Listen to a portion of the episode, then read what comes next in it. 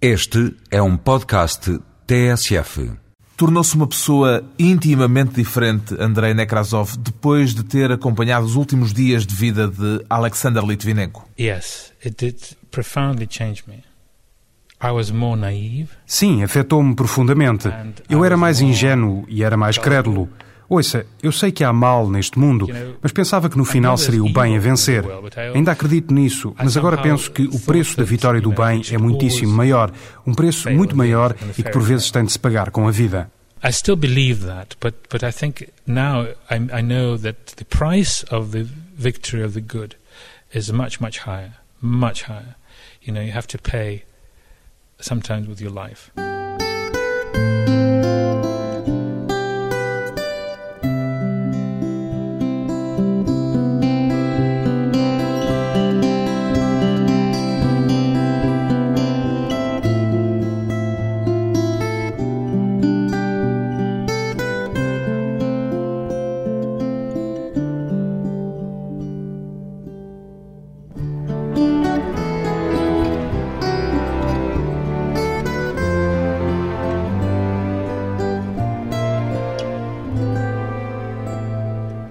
Andrei Nekrasov, 49 anos, considera-se sobretudo um cineasta ou é já, de algum modo, um ativista político, Andrei Nekrasov? Sou, de facto, um cineasta. É a minha profissão e é assim que ganho a vida. Mesmo realizando um filme político, continuo a ser um cineasta. Mas o documentário que fez sobre o caso da morte em Londres de Alexander Litvinenko tem qualquer coisa de militante e tem uma mensagem política muito forte. Eu chamo-lhe uma forma de intervenção cívica. Isso não é muito comum na Rússia, porque as pessoas remetem-se a uma atitude apolítica para não terem problemas com as autoridades. Se quiser chamar a isso militância, estou disposto a aceitar essa definição, mas continuo a ter a minha profissão de que tanto gosto e quero fazer mais filmes. O seu filme chama-se Rebelião e a certa altura fala-se nele dos rebeldes russos que têm sido capazes de defrontar os poderes instituídos. Vê-se a si próprio também, Andrei Nekrasov, como um rebelde russo? Sem dúvida. Ao intitular o meu filme Rebelião, reporto-me à rebelião de Alexander Litvinenko, mas não apenas a ele. O que lhe pergunto é se também se vê a si próprio como parte dessa rebelião, se essa rebelião também é a sua. É minha, a de Ana Politkovskaya, a famosa jornalista assassinada, e de outros camaradas e amigos que se manifestam publicamente. Teme, de algum modo, pela sua segurança pessoal depois de ter tomado esta atitude publicamente? Sabe, sim, há sempre medo, mas o medo é como uma doença, uma gripe que queremos curar, algo que o sistema imunitário combate. Aparece, desaparece. Não gosto de ter medo e assumo isso como uma doença. Luto para recuperar a saúde e prosseguir o meu trabalho. E em que circunstâncias é que costuma sentir mais intensamente que está a sofrer uma recaída dessa doença que é o medo? Bem, é algo um pouco irracional, mas por vezes só de pensar nesses homens fortes que estão no poder e que defendem os seus interesses a qualquer preço, fico com medo. Para quem é que fez o seu documentário sobre Alexander Litvinenko, Andrei Nekrasov? Bem, sobretudo, queria que o povo russo, os meus compatriotas, conhecessem aquilo por que passei em Londres, o que ouvi de Litvinenko, porque não lhe era permitido dirigir-se a uma audiência russa.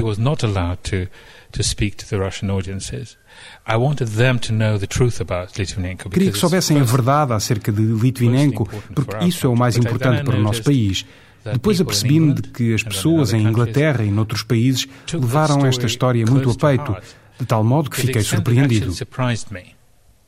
A reação internacional surpreendeu. Sim, vi pessoas vulgares no Ocidente saírem do cinema, franceses em Cannes, por exemplo, e noutros países também, e não eram russos, a chorarem.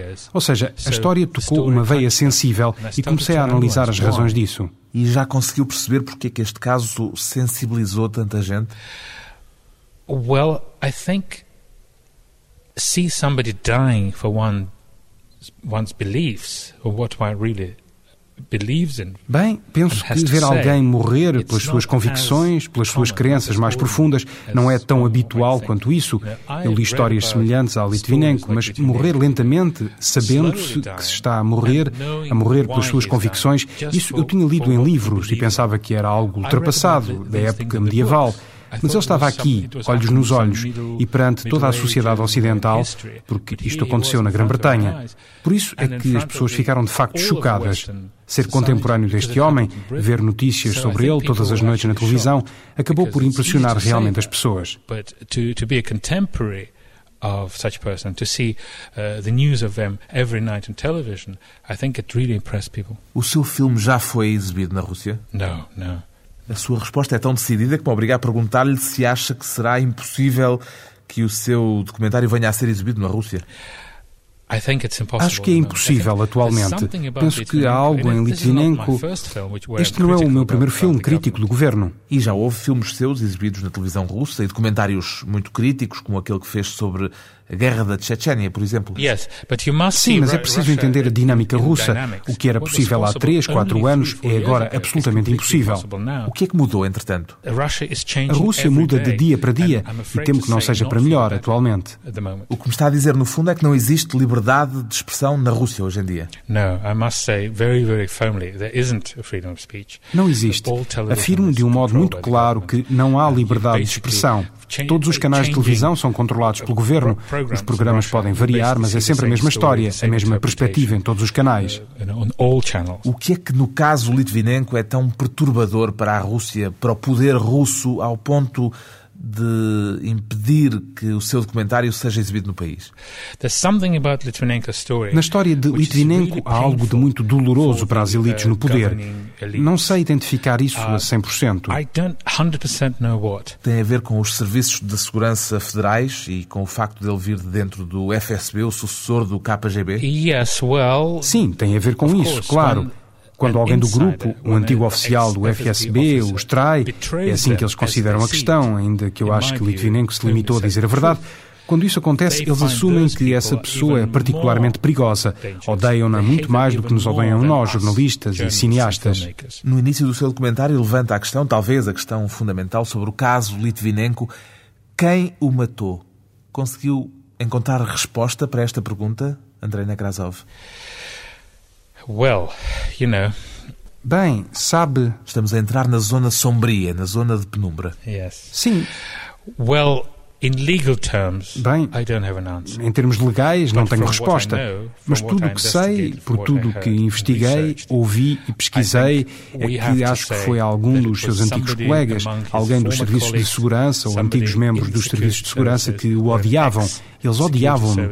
Creio que o ódio foi a verdadeira razão. Odiavam-no ao ponto de lhe fazerem algo de tão cruel como aquilo que lhe fizeram. O seu documentário sugere, ao longo de todo o filme, há esta sugestão de que Vladimir Putin, o presidente russo, esteve de alguma forma por detrás do crime. É apenas uma sugestão ou é realmente uma convicção sua, a de que Putin está diretamente implicado no assassinato de Litvinenko? Sabe, as coisas passaram-se de facto assim. Litvinenko agonizou lentamente e ainda teve tempo para acusar Putin. Disse claramente que acreditava na responsabilidade do próprio Putin. Foi esse o meu ponto de partida. Não o podia ignorar.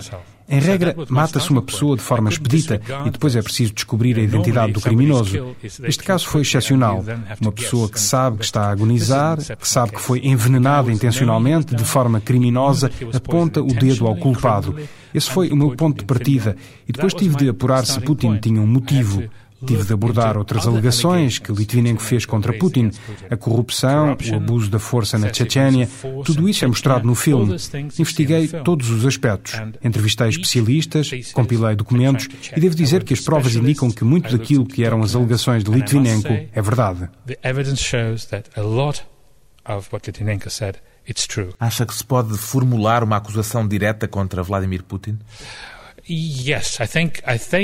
Mr. Putin should be asked very uncomfortable questions. Sim, penso que deveriam ser feitas algumas perguntas bastante incómodas ao Sr. Putin. Seria possível acusá-lo, mas a questão é que provavelmente nunca saberemos a verdade, porque a política na Rússia assegura a proteção de Putin sob todos os aspectos, incluindo os aspectos legais, em relação a seja o que for parecido com uma verdadeira investigação.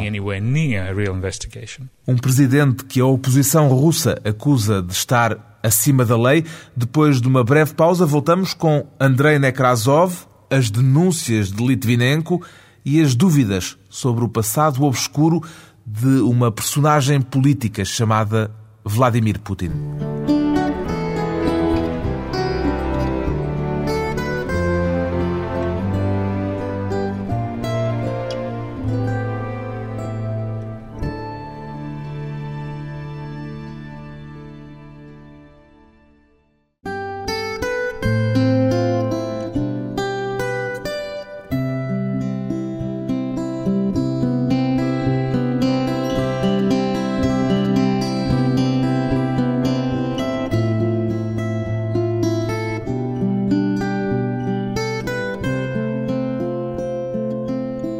Regresso à conversa com o cineasta russo Andrei Nekrasov, um amigo de Alexander Litvinenko que acompanhou as últimas horas de vida do antigo espião envenenado em Londres.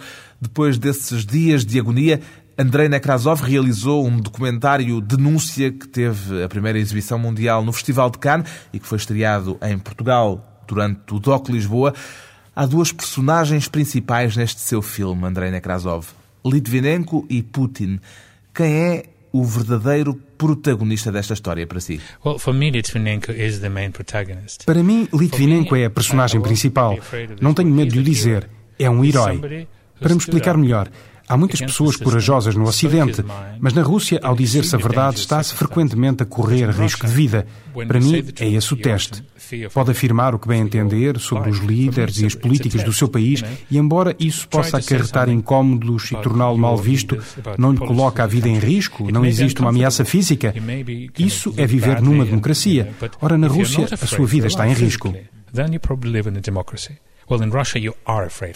Não se pode falar livremente. Não, é impossível. Há certas coisas que não se podem dizer. A maior parte das pessoas que vive na Rússia sabe instintivamente quais as coisas de que não se pode falar. Em regra, tem a ver com a corrupção, com determinados factos, manipulações que envolvem pessoas muito poderosas. Por isso há uma liberdade superficial, uma crítica superficial. É interessante que até se possa criticar o Sr. Putin por causa da guerra na Chechénia. Não tem importância, porque a maioria dos russos consideram um grande patriota, um líder forte. Alguns russos são racistas e chauvinistas e acham que os chechenos mereceram a sua sorte. Portanto, isto não representa de facto um perigo para ele. Ora, Litvinenko atingiu algo de vital que ofendia extraordinariamente gente muito poderosa.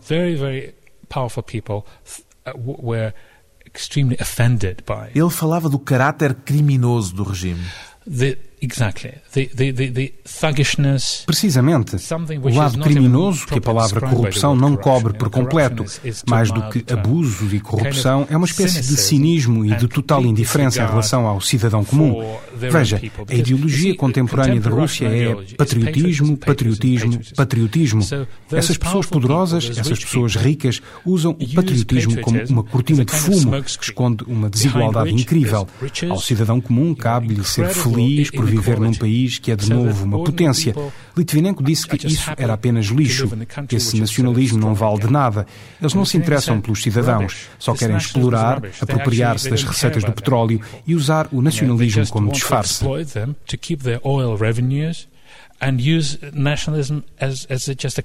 Esse aspecto brutal e criminoso é uma questão que se prende com as atuais estruturas do poder ou vem de mais longe? Revela algo de mais profundo na sociedade russa, na sua opinião? Bem, sim, veja, nós temos uma tradição bastante fraca de respeito pela lei. Na mentalidade russa é difícil perceber para que existem as leis. As leis existem para serem violadas.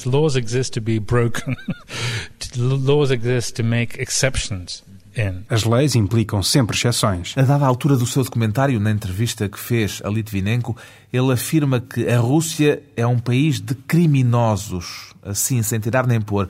Partilha dessa opinião? Claro que ele via as coisas de uma perspectiva completamente diferente. Ele era essencialmente um polícia. Era um polícia de elite, mas era visceralmente um polícia. Lidava com criminosos. Mas ele acrescentava um dado impressionante. Dizia que quase metade da população adulta da Rússia já cumpriu uma pena de prisão. Provavelmente tem razão. Um intelectual, um professor universitário, um cineasta não tem essa perspectiva. Ele via a sociedade de um ponto de vista totalmente diferente. Fascinou-me por isso. Fez-me ver um mundo completamente diferente e o que vi não era nada bonito. Outra questão fundamental do filme é esta. Quem é realmente Vladimir Putin? Vladimir Putin came into politics from total obscurity. Vladimir Putin chegou à política com um passado totalmente obscuro. Não sabíamos quem ele era até alguns meses antes de ele se tornar primeiro-ministro e depois, muito rapidamente, presidente. Em 1999 foi nomeado primeiro-ministro e rapidamente chegou a presidente. Curiosamente, Putin vem do mesmo meio de Litvinenko. Ambos foram agentes do FSB. Precisamente. Talvez a rivalidade entre Litvinenko e Putin fosse tão forte por virem praticamente do mesmo meio. Putin é um pouco mais velho, mas são mais ou menos da mesma geração.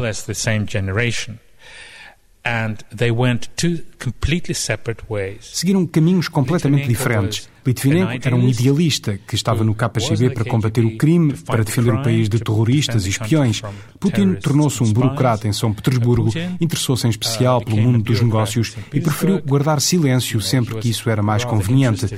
Litvinenko, pelo contrário, não conseguia estar calado. Quando via uma injustiça, um crime, denunciava forte e feio esses casos. Keep his mouth shut because when he saw some injustice, he saw some crimes happening, he was opening his mouth and shouting loud. Vladimir Putin teve desde sempre muito tato político, pode-se dizer assim. Putin was a perfect political enemy and Litvinenko actually Putin era um inimigo político perfeito. Litvinenko de resto concordava com a ideia de que Putin era realmente talentoso a construir a sua carreira política. Litvinenko também me disse que na Rússia, muito frequentemente, construir uma carreira política nos serviços de segurança implicava fechar os olhos a imensas atividades pouco recomendáveis e, por vezes, a atividades criminosas.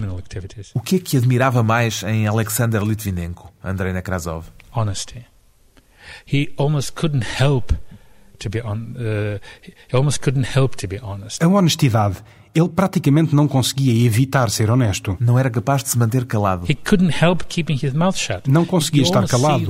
Trabalhou numa organização em que tem de ser muitíssimo astucioso e manipulador, mas ele não tinha feitio para isso. Não tinha nascido para ser manipulador e astuto.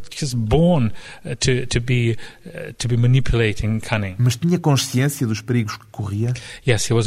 Sim, ele tinha consciência dos perigos, até mesmo em Londres. Alguma vez ele, Litvinenko, o avisou de que o Andrei Nekrasov estava a entrar numa zona particularmente sombria, particularmente perigosa? Uma vez disse-me, no início de uma das nossas primeiras conversas, disse-me: "Quer mesmo ouvir o que tenho para lhe dizer?", querendo com isso dizer que, ao ouvir aquilo, ficaria a saber demais. Há uma declaração curiosa da mulher de Litvinenko em que ela afirma que ele, Litvinenko, não fez o que fez como uma forma de coragem, mas por causa do medo que sentiu quando o quiseram envolver em crimes que ele não queria cometer.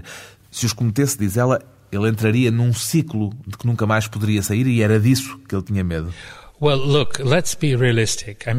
Sejamos realistas. Creio que não prestaremos um bom serviço à memória de Alexander Litvinenko se o apresentarmos como um anjo. A vida não é preto e branco. Claro, quando lhe deram ordens para matar certas pessoas, quando os seus chefes lhe deram ordens para matar, teve medo e sentiu-se indignado. Sendo a vida aquilo que é, ele não sabia onde acabava o medo e começava a moral. Mas acho que, no fim de contas, a motivação dele era de ordem moral. Uma vez em Londres, podia ter arranjado um emprego vulgar. But I think in the end his motive was moral because once in London he could have just got an ordinary job.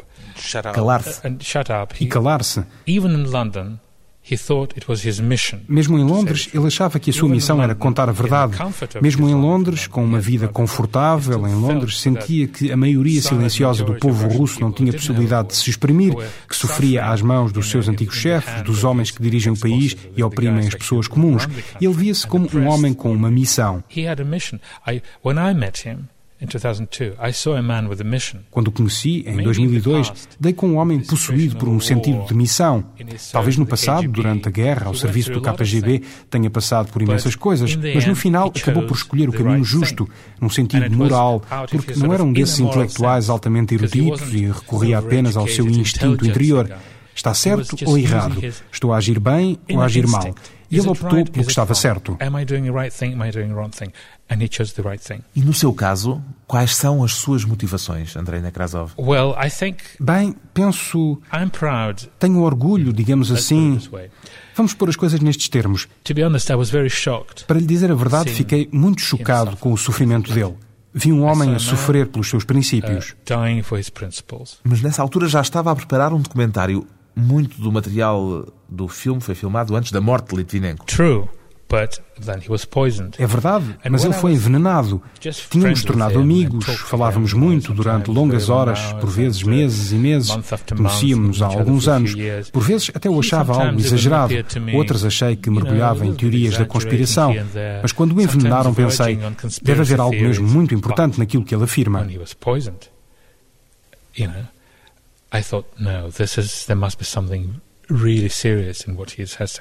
Quer dizer, o envenenamento foi uma espécie de prova definitiva. It's very cruel, but the poisoning was the proof that he was telling the truth. Sim, é extremamente cruel, mas o envenenamento foi a prova de que ele falava a verdade. Uma prova fatal que Alexander Litvinenko pagou com a própria vida.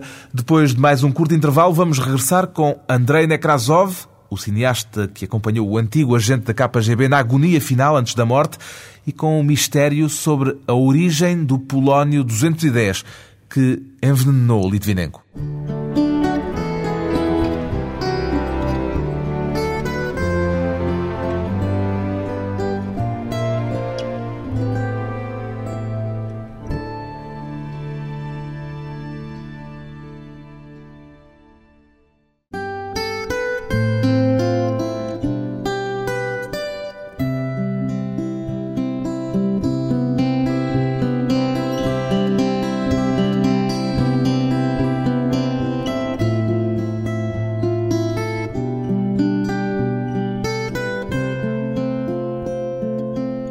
Convidado hoje para a conversa pessoal e transmissível, o cineasta russo Andrei Nekrasov, o autor de um documentário sobre a morte e as denúncias do antigo agente do KGB, Alexander Litvinenko, envenenado em Londres com uma poderosa substância radioativa.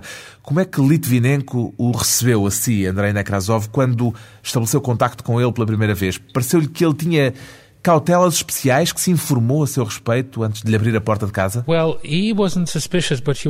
Ele não parecia ter suspeitas, mas mostrou-se cauteloso. Vê-se isso no filme. Tive de ganhar a confiança dele, o que levou algum tempo. Não se abria com ninguém. Quando nos conhecemos, foi necessária alguma persuasão. Falei-lhe acerca de mim, mas sabe, ele era um investigador profissional. Olhou-me com a sua visão de raio-x e provavelmente confiou nos seus próprios instintos. He trusted his instincts. Sentiu que ele tinha aptidões especiais nessa matéria? Via-se que ele era um investigador profissional, um tipo que vê aquilo que se quer esconder. O olhar penetrante dele levou-o provavelmente a concluir rapidamente que eu era ok. Ao fim de uns dias começou mesmo a confiar em mim. Mas apesar dessas aptidões, apesar desse olhar raio-x, acabou por ser apanhado. É verdade, é bem verdade.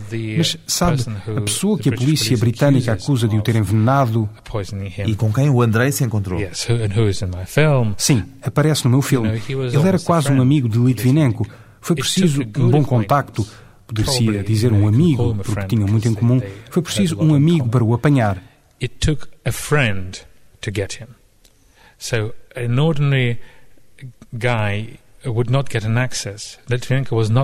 Outro qualquer não teria tido acesso a ele.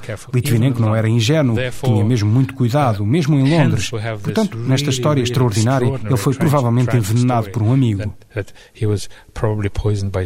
Foi o Andrei Nekrasov que entrevistou pessoalmente esse amigo, entre aspas, de Litvinenko, Lugovoy, para o filme. Como é que conseguiu entrar em contacto com ele?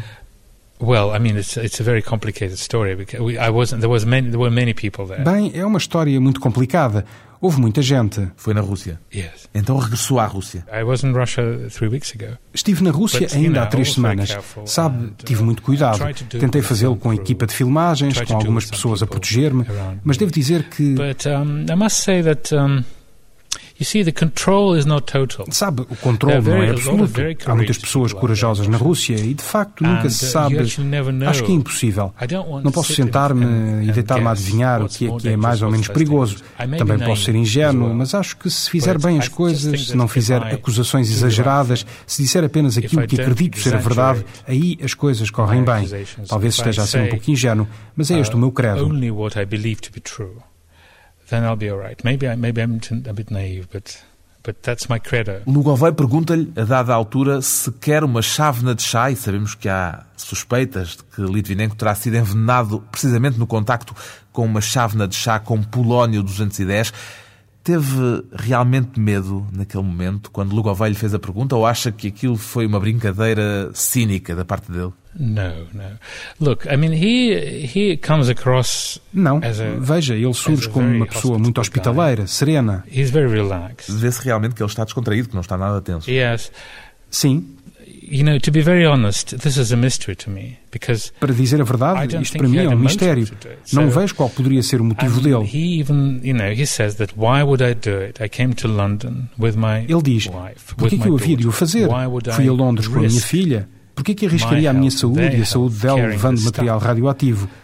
Talvez ele não soubesse até que ponto aquilo era perigoso. Talvez existam outras explicações. É ainda um mistério.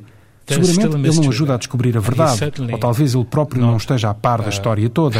Talvez só saiba uma parte da história, como tantas vezes acontece.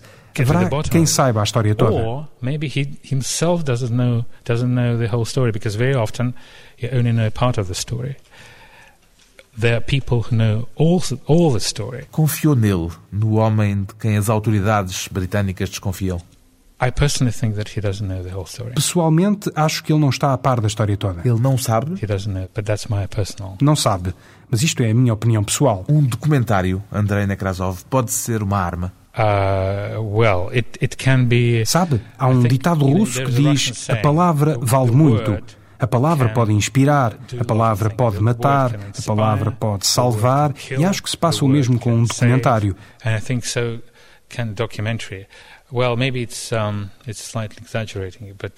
Talvez seja um pouco exagero, mas acho que o documentário pode provocar pensamentos e desencadear emoções. Isso é muito importante. O que falta hoje em dia na Rússia é a discussão livre, o livre pensamento. As pessoas têm medo de pensar em certas coisas, porque se pensarmos algo até às últimas consequências, podemos chegar a uma situação desesperada. Não conseguimos mudar nada, isto é terrível, é melhor nem pensarmos no assunto. Mas eu acho que é preciso pensar, mesmo correndo o risco de chegarmos a dizer, meu Deus, o que é que eu posso fazer? Não há nada que eu possa mudar.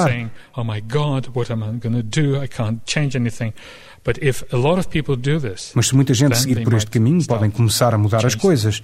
Um documentário não é apenas um produto racional sobre factos, não é como um artigo na internet, é também uma coisa emocional, pode motivar. Não acho que seja uma arma pode matar. Um documentário não pode matar, graças a Deus, mas pode comover, inspirar as pessoas a pensarem. John Stick was, a weapon can kill. A documentary can't kill, thank God, but it can move and inspire people to think. A sua intenção era comover as pessoas que vejam o seu filme? Quero, acima de tudo, comover as pessoas. Tocá-las emocionalmente. Sim, comovê-las emocionalmente. O essencial é dar credibilidade a Litvinenko.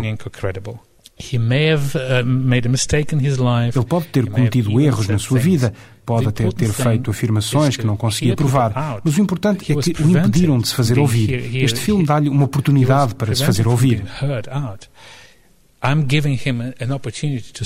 Já depois de morto.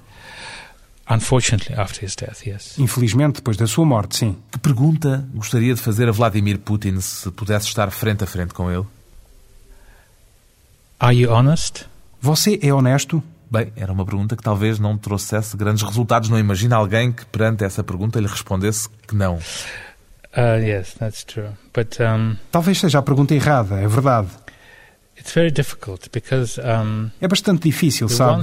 Eu não tenho provas de que Putin tivesse ordenado o assassínio de Litvinenko. Nenhuma prova. Litvinenko pensava que Putin estava por detrás do assassínio, mas a questão que Putin levanta para mim e a questão que eu exprimo é esta. Ele não é sincero. I know on record that he is not sincere because he says and he porque ele diz que sim e pode até estar a representar, mas eu sou um realizador, eu dirijo atores. De algum modo, acreditámos em Putin quando ele disse quero que a Rússia se torne democrática. Ele disse, o povo russo não está habituado à democracia, tem traços de uma mentalidade de escravos, mas eu não aprecio isso. Todos sabemos que o povo russo tem uma mentalidade de escravo, mas uma coisa é ter mentalidade de escravo, é a nossa tradição, muito bem, vivamos com ela. Outra coisa diferente é dizer têm mentalidade de escravos, mas eu não aprecio isso e quero mudar as coisas.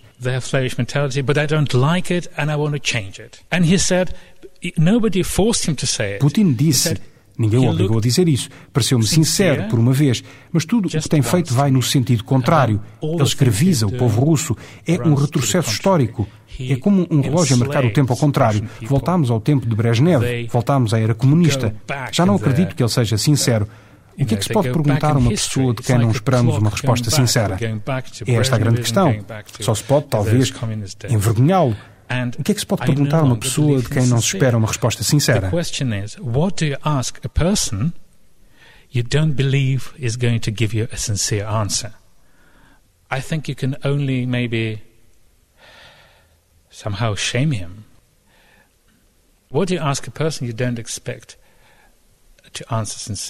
Uma pergunta talvez sem resposta possível, a de Andrei Nekrasov, o cineasta russo que acompanhou os últimos dias de Alexander Litvinenko, envenenado em Londres com uma poderosa substância radioativa.